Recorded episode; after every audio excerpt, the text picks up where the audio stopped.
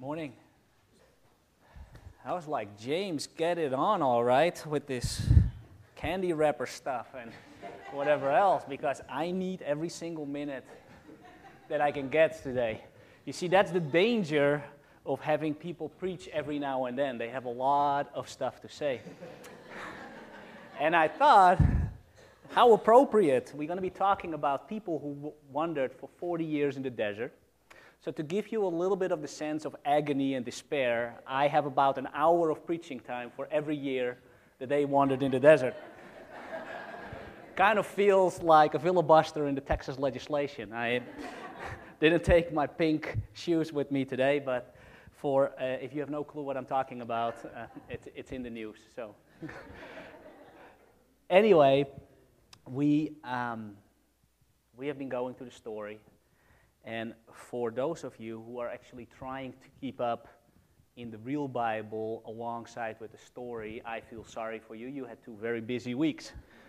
The Genesis part was easy. You know, the story of Joseph and the story of Abraham. That was easy to keep up. But now, all of a sudden, we went into the Moses story and we covered four books of the Bible in a couple of weeks. So, if there are people who are actually following along chronologically with the Bible, Great job. You must have had a hard two weeks. Has this ever happened to you? You are getting up out of your seat, you're grabbing your empty cup of Coke or whatever you drink, your empty box of popcorn, and you're starting to head down the exit, and you expect the credits of the movie to come on. But as you look at the screen rather than the credits, a whole new scene is coming on a whole new scene is starting. That's kind of where we find ourselves in chapter 6 in the story right now. We have had the 10 plagues. We have the miraculous crossing of the Red Sea. We had the first Passover celebration. We have had the defeat of the entire army of the Pharaoh, not by the hands of the Israelites, but by the mighty hand of God Himself. We saw Israel's great sin by the erection of a golden statue, a calf to be exact. We saw its punishment, the reconciliation. We saw forgiveness. We saw the handing down of the law to the Israelites. We found ultimately God moving into his new residency, a tabernacle, right in the midst of the Israelites themselves. This chapter should be the triumphant entry into the promised land. This should be the time where they would cross another body of water which would miraculously open for them, the Jordan River. But not so. A new and unexpected chapter opens up. And to be honest with you, it's a little boring. I would say, in terms of human chronology, it compares the best to people in their 20s. you know, we have been born, we have formed our identity, we finished our education, we established our relationships, we tried everything we wanted to, and many things we should not have. But we can see our lives beyond this, right? We can see marriage, we can see children, we can see career, we can see a vocation. But we don't really quite know how to get there. Any 20 year olds who feel like that, who this rings a bell with? I started wandering myself and I actually ended up across the ocean. Wandered all the way from Holland to the United States. But the Israelites, as we find them down here, had to go all the way from Mount Sinai, also called Mount Horeb, to Mount Nebo.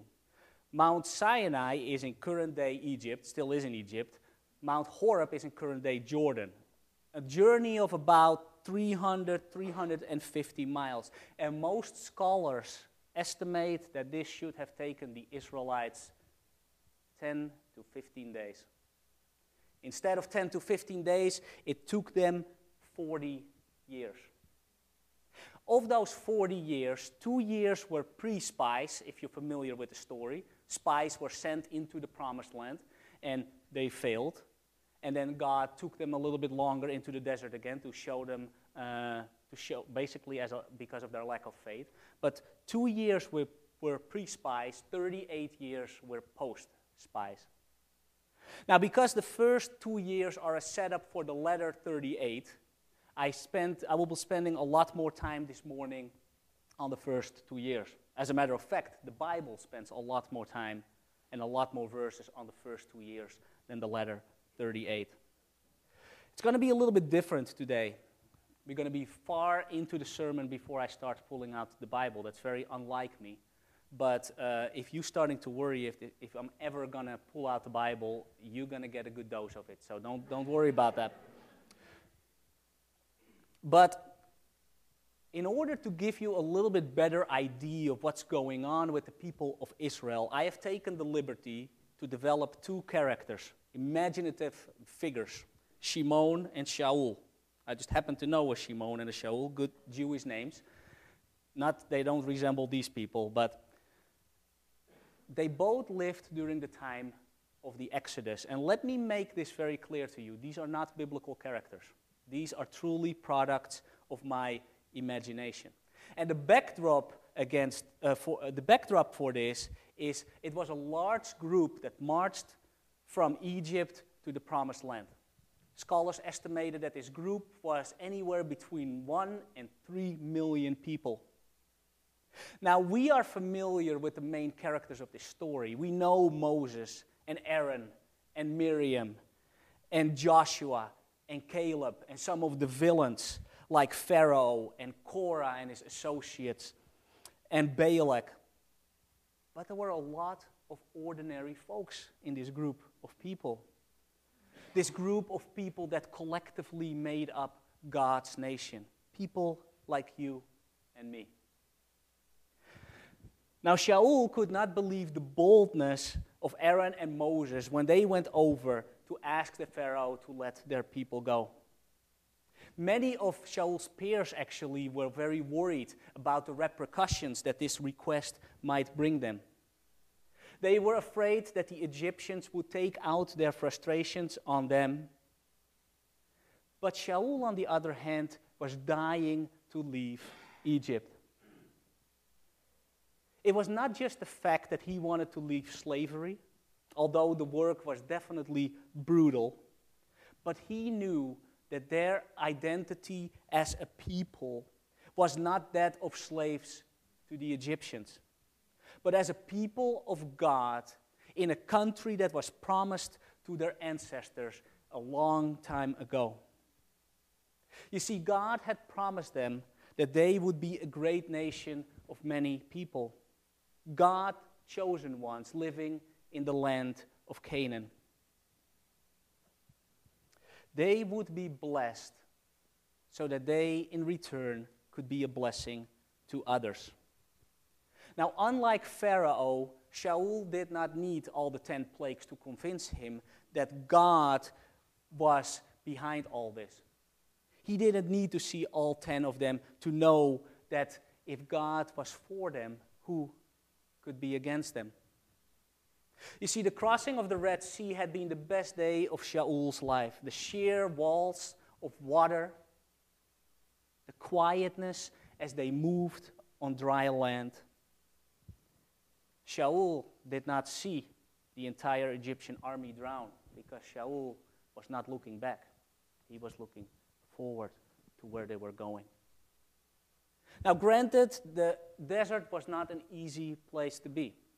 It was cold during the nights, and the days were very hot. Hunger and thirst were a daily reality for them until God started sending manna. You see, every day, right when they would get up, it would be there. God never skipped a day except for the Shabbat, of course. But that was Saul's favorite day a day to rest, not to travel, no working, just being with his family and thinking about God. And that was not very hard to do to think about God on a daily basis because they had the cloud and they had the pillar. The cloud during the day, the pillar of fire during the night. When God moved, they moved. And when God stopped, they stopped.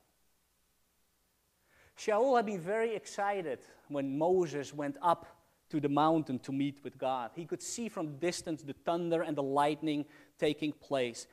And he felt tempted to run to the foothills himself and to start climbing the mountain as well. But he remembered that God had forbidden for them to attempt to climb the mountain. And the fear of the Lord kept Shaul from sinning. Shaul remembered how long Moses was up there and how the people started grumbling.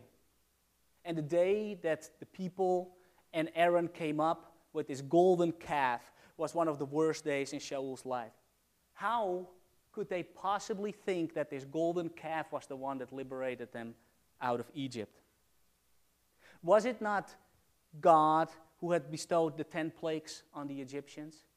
Who opened the waters for them? Was it God or was it this calf? Who turned bitter water into sweet water? Was it God or was it this calf? When Moses finally returned back to camp, he was able to restore order. And Shaul knew that the fact that they were still alive had nothing to do with themselves, but everything with the grace of God. And he found himself on his knees, thanking God for not bestowing the punishment on them that they deserved. And then one day, they were at a place called Kadesh Barnea. They were close to the promised land, and Moses asked for 12 volunteers to spy out the land. Shaul was the first one to ask for this position, but unfortunately, Moses took somebody else from his tribe. Shaul could not wait to see this land of milk and honey, but he did have to wait. Forty days later, the spies came back and they were carrying fruits, some of them so big, the grapes were so big that it took two guys to carry it. And when Shaul saw it, he ran back to his tent, started packing his stuff, strapped on his backpack, came back, and realized that at the very place where Moses was meeting with the spies, something had changed. He was ready to go, but he could see that the people once again had been questioning their God. Let me introduce to you a second character, Shimon. Shimon had been excited as well when they left Egypt. Seemed like a good idea to him. Making bricks was long and hard work. And there was no arguing that the workload had gotten heavier and more difficult, and that the guards had gotten more strict over time. The way out of Egypt had been a spectacle, to say the least. God has displayed his power and his might by means of the ten plague, plagues, and deep in his heart, Shimon, Shimon was the most happy with the last of the ten plagues. Because 30 years earlier, he had lost his son, son by decree of Pharaoh when all young Jewish baby boys had to be killed. And for him, this was payback. On the way to the Red Sea, Shimon had a hard time keeping up the pace. His knee, which he had injured couple of decades before in a job related accident, really started to bother him. It was such a struggle for him to keep up with the group that he barely even noticed that they crossed the Red Sea on dry land. They had been in the desert for weeks now. And Shimon's knee had swollen to the point that he really started to lose strength.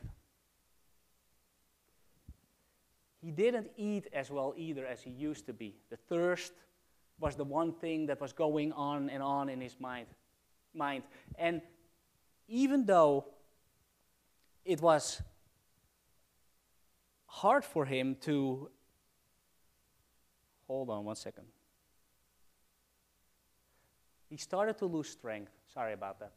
But he started to lose strength because of the fact that thirst was on his mind.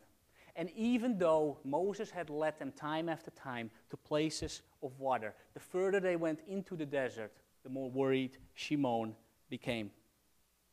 Another reason why he was not eating so well was the fact that he was eating the same thing day after day after day.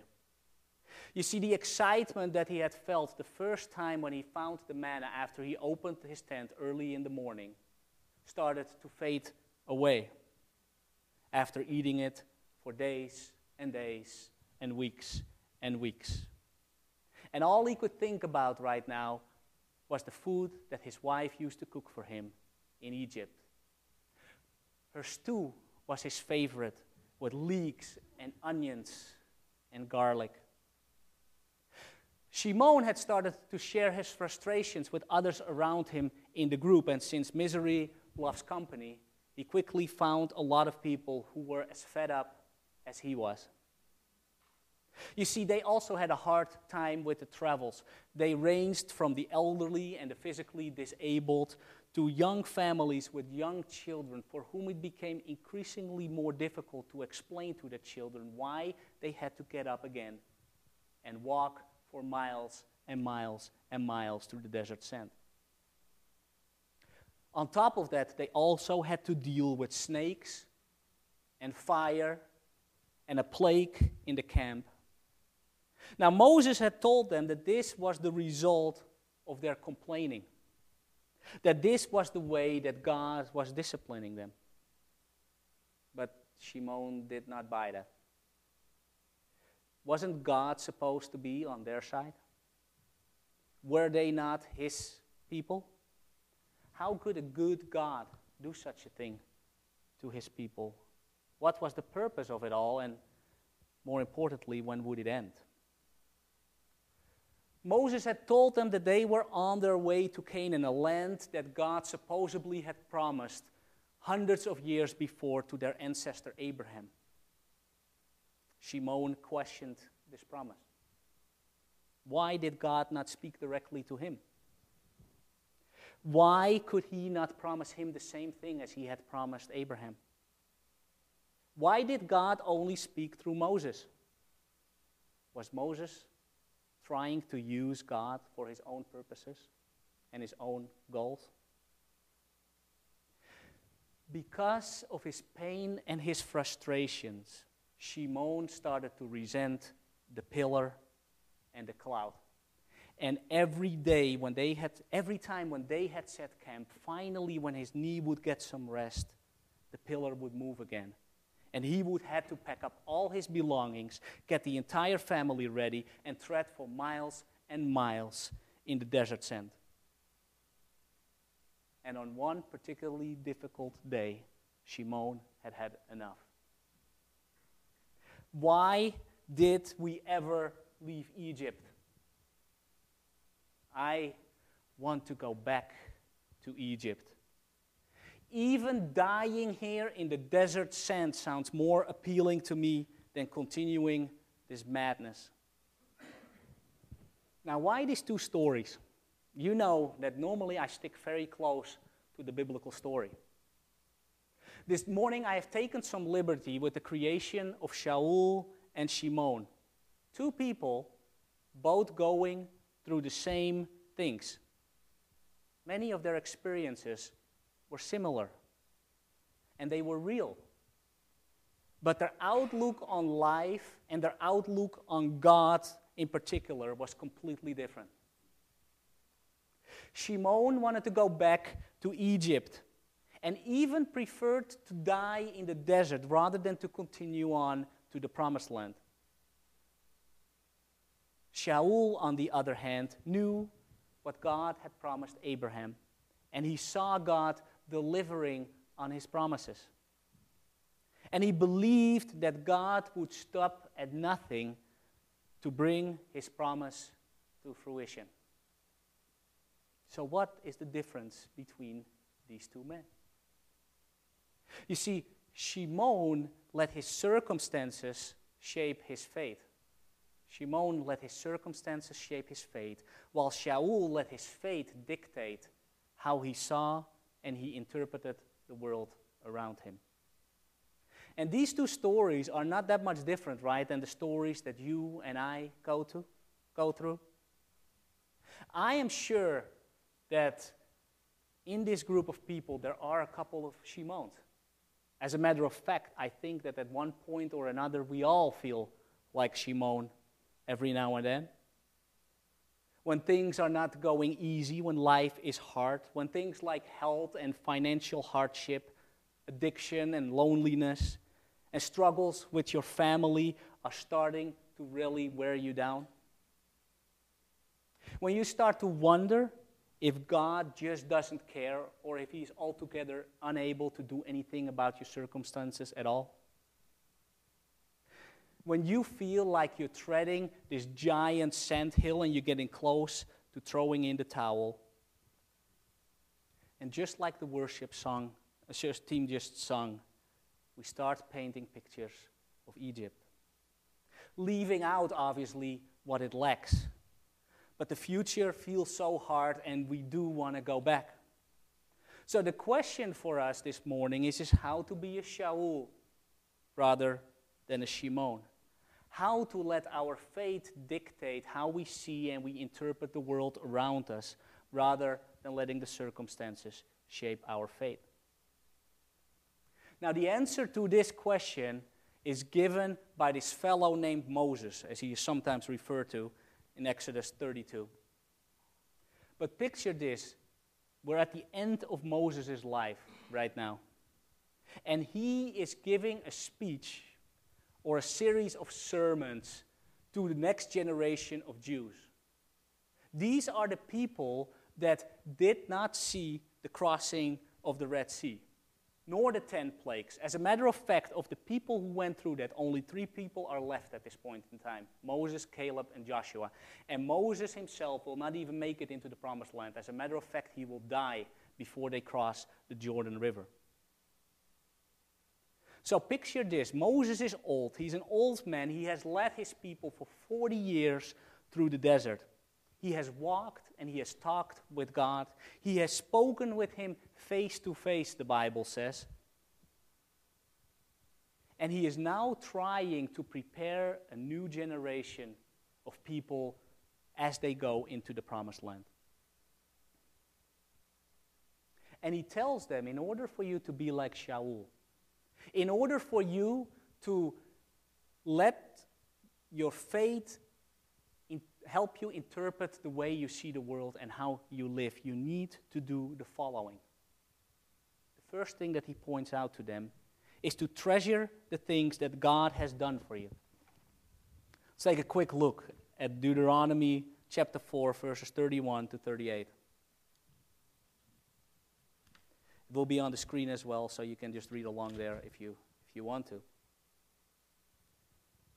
Ask now about the former days, long before your time.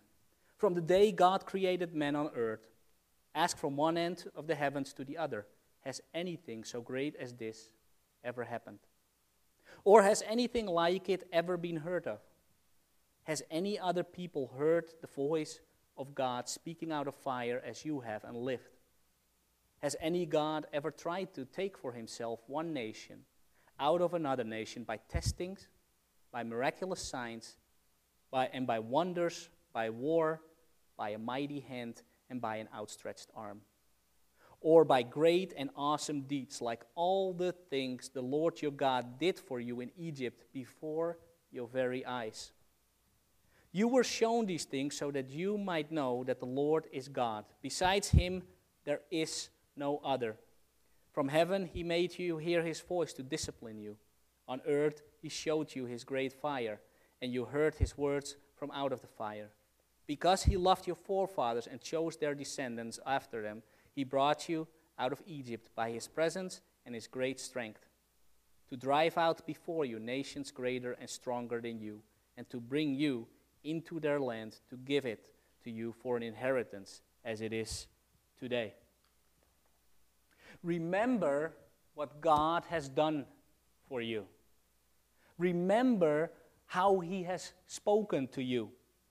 Now, there's many different ways you can do this. You can do this by means of journaling, writing a diary. If you're artsy, you can create physical objects. You can be writing in your Bible, or you can share your story with others. You see, my call to a deeper level of ministry is in my Bible with verses, with dates, with feelings, and with affirmations. So I will not forget. And I sometimes go back to it, especially during those times when I feel like I'm wandering in my own desert. The second thing that Moses suggests to the people is to stay focused on what really matters, to stay focused on what really matters. We skip in, uh, two chapters, go to Deuteronomy, verse, uh, Deuteronomy 6, 10, and 11. And he says there, When the Lord your God brings you into the land he swore to your fathers, to Abraham, Isaac, and Jacob, to give you a land with large, flourishing cities that you did not build, houses filled with all kinds of things that you did not provide, wells that you did not dig, and vineyards and olive groves that you did not plant. Then, when you eat and are satisfied, be careful that you do not forget the Lord who brought you out of Egypt, out of the land of slavery. Now, it is interesting that Moses tells this group who has been wandering for 40 years to the desert that it is not just their discomfort in the desert, not just their pain and agony and struggles and the heat and the thirst that they should fear in regards to their relationship with God, but that comfort and abundance offer their own set of challenges in our relationship with and our devotion to God. The very thing that Shimon and many of us are longing for is exactly the thing that Moses warns against. You see, many of us find ourselves in this spot. America is an obscenely rich country. Work and you will have abundance. And who needs God when you already have everything, right?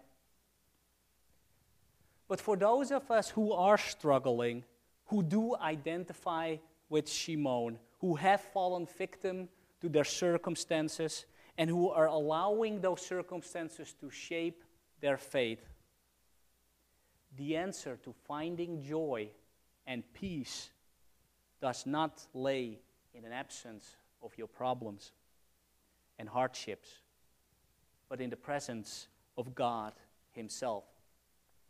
Two weeks ago, I got to travel to Guatemala on a work mission trip, and if you want to hear more about what I did down there, you're more than welcome to talk to me after, uh, after the service. But um, I was there with a customer of ours who has a daughter who, in a very real sense, was the reason for us to even be there in the first place. Her name is Rebecca. She's 22 years old. And a while ago, she was diagnosed with a disease called chronic fatigue disorder. And talking to her and her dad, it sounded like she went through a really dark, difficult time. And during this time, she started a blog called Life Beyond the Window since, in a very real sense, she was trapped in her own body. A couple of months ago, she started her road to recovery, but she admits that during these times, she often stalls and wonders if she is truly healed. What if the disease comes back?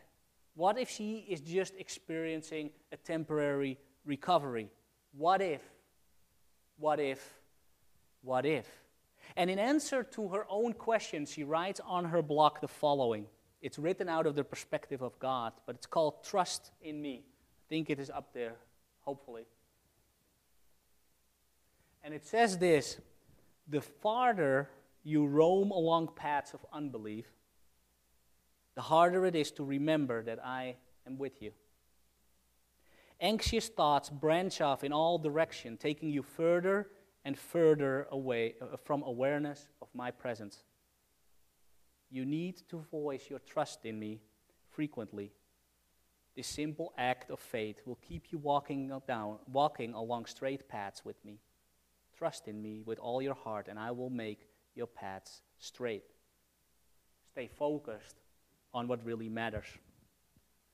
The third thing that Moses points out to these guys as they're entering the promised land is, is it's kind of more of a warning, but he says, Don't think that your success is based on your own accomplishment. Don't think that your success is based on your own accomplishment. Deuteronomy 9. I think this one is not up there. If you want to read along with me, I'm in, uh, in chapter 9, verses 4 to 7. But let me read this to you. After the Lord your God has driven them out before you, talking about the enemies of the nation of Israel, do not say to yourself, The Lord has brought me here to take possession of this land because of my righteousness. No, it is on account of the wickedness of the, these nations that the Lord is going to drive them out before you. It is not because of your righteousness or your integrity that you are going to take possession of their land but account on the, of the wickedness of those nations. The Lord your God will drive them out before you to accomplish what he swore to your fathers, to Abraham, Isaac, and Jacob.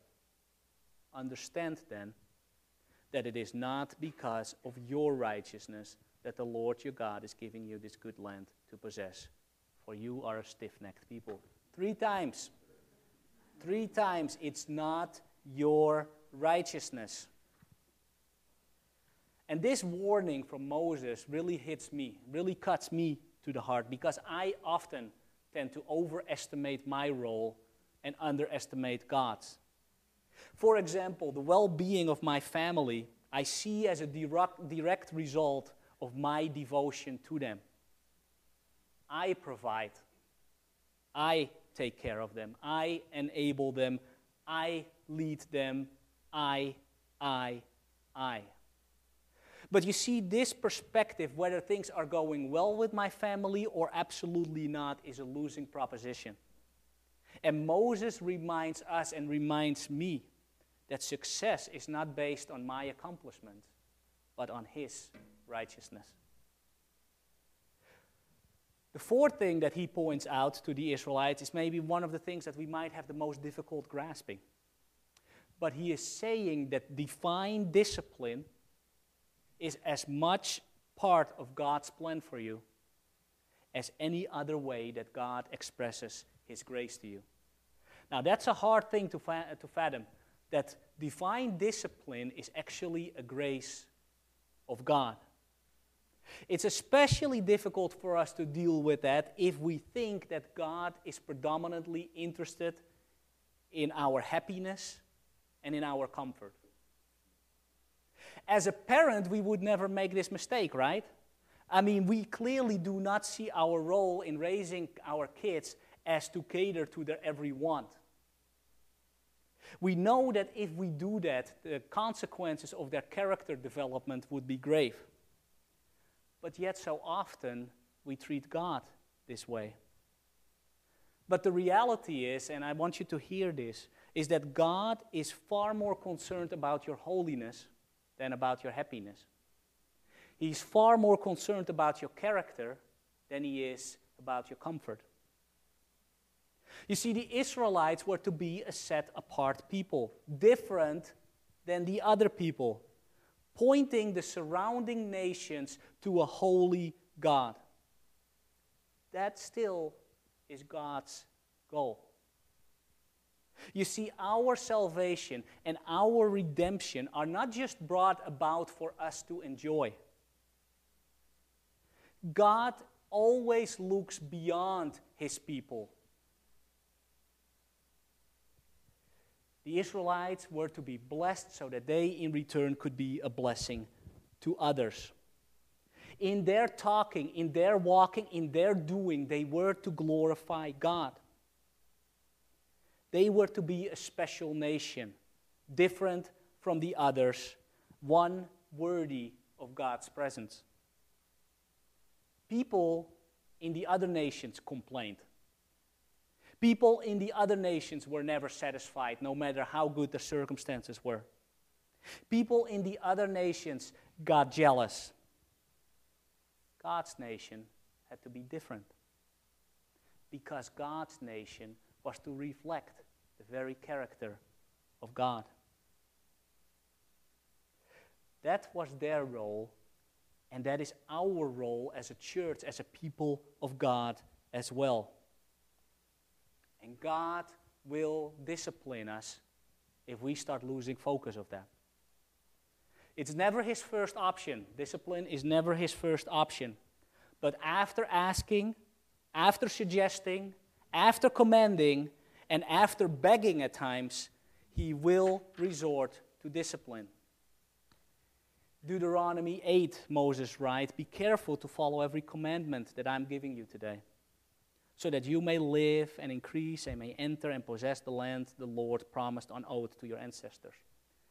Remember how the Lord your God led you all the way in the wilderness these 40 years to humble you and to test you in order to know what was in your heart, whether or not you would keep his commandments. He humbled you, causing you to hunger, and then feeding you with manna, which neither you nor your ancestors had known, to teach you that man does not live by bread alone, but on every word that comes from the mouth of God. Your clothes did not wear out, and your feet did not swell during these 40 years. Know then in your heart that as a man disciplines his son, so the Lord your God disciplines you. Now, if you think that this is just an Old Testament way of looking at things, let me take you to Hebrews chapter 12. It's up on the screen as well, starting verse 6. My son, do not make light of the Lord's discipline, and do not lose heart when he rebukes you because the Lord disciplines those whom he loves and punishes everyone he accepts as a son. Endure hardship as discipline. God is treating you as sons. For what son is not disciplined by his father? And if, if, you are not if you are not disciplined, and everyone undergoes discipline, then you are illegitimate children and not true sons. Moreover, we all have had human fathers who disciplined us, and we respected them for it. How much more should we submit to the Father of our spirits and live? Our fathers disciplined us for a while as they thought best, but God disciplines us for our good, that we may share in His holiness. If you have never experienced divine discipline, the writer to the Hebrews says, you really have to question your sonship. And the last thing that Moses says is this be familiar with God's promises and how he already has fulfilled many of those.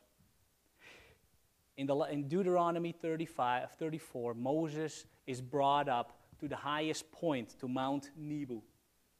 And it says that, that Moses climbed Mount Nebo from the plains of Moab to the top of Pisgah, across from Jericho.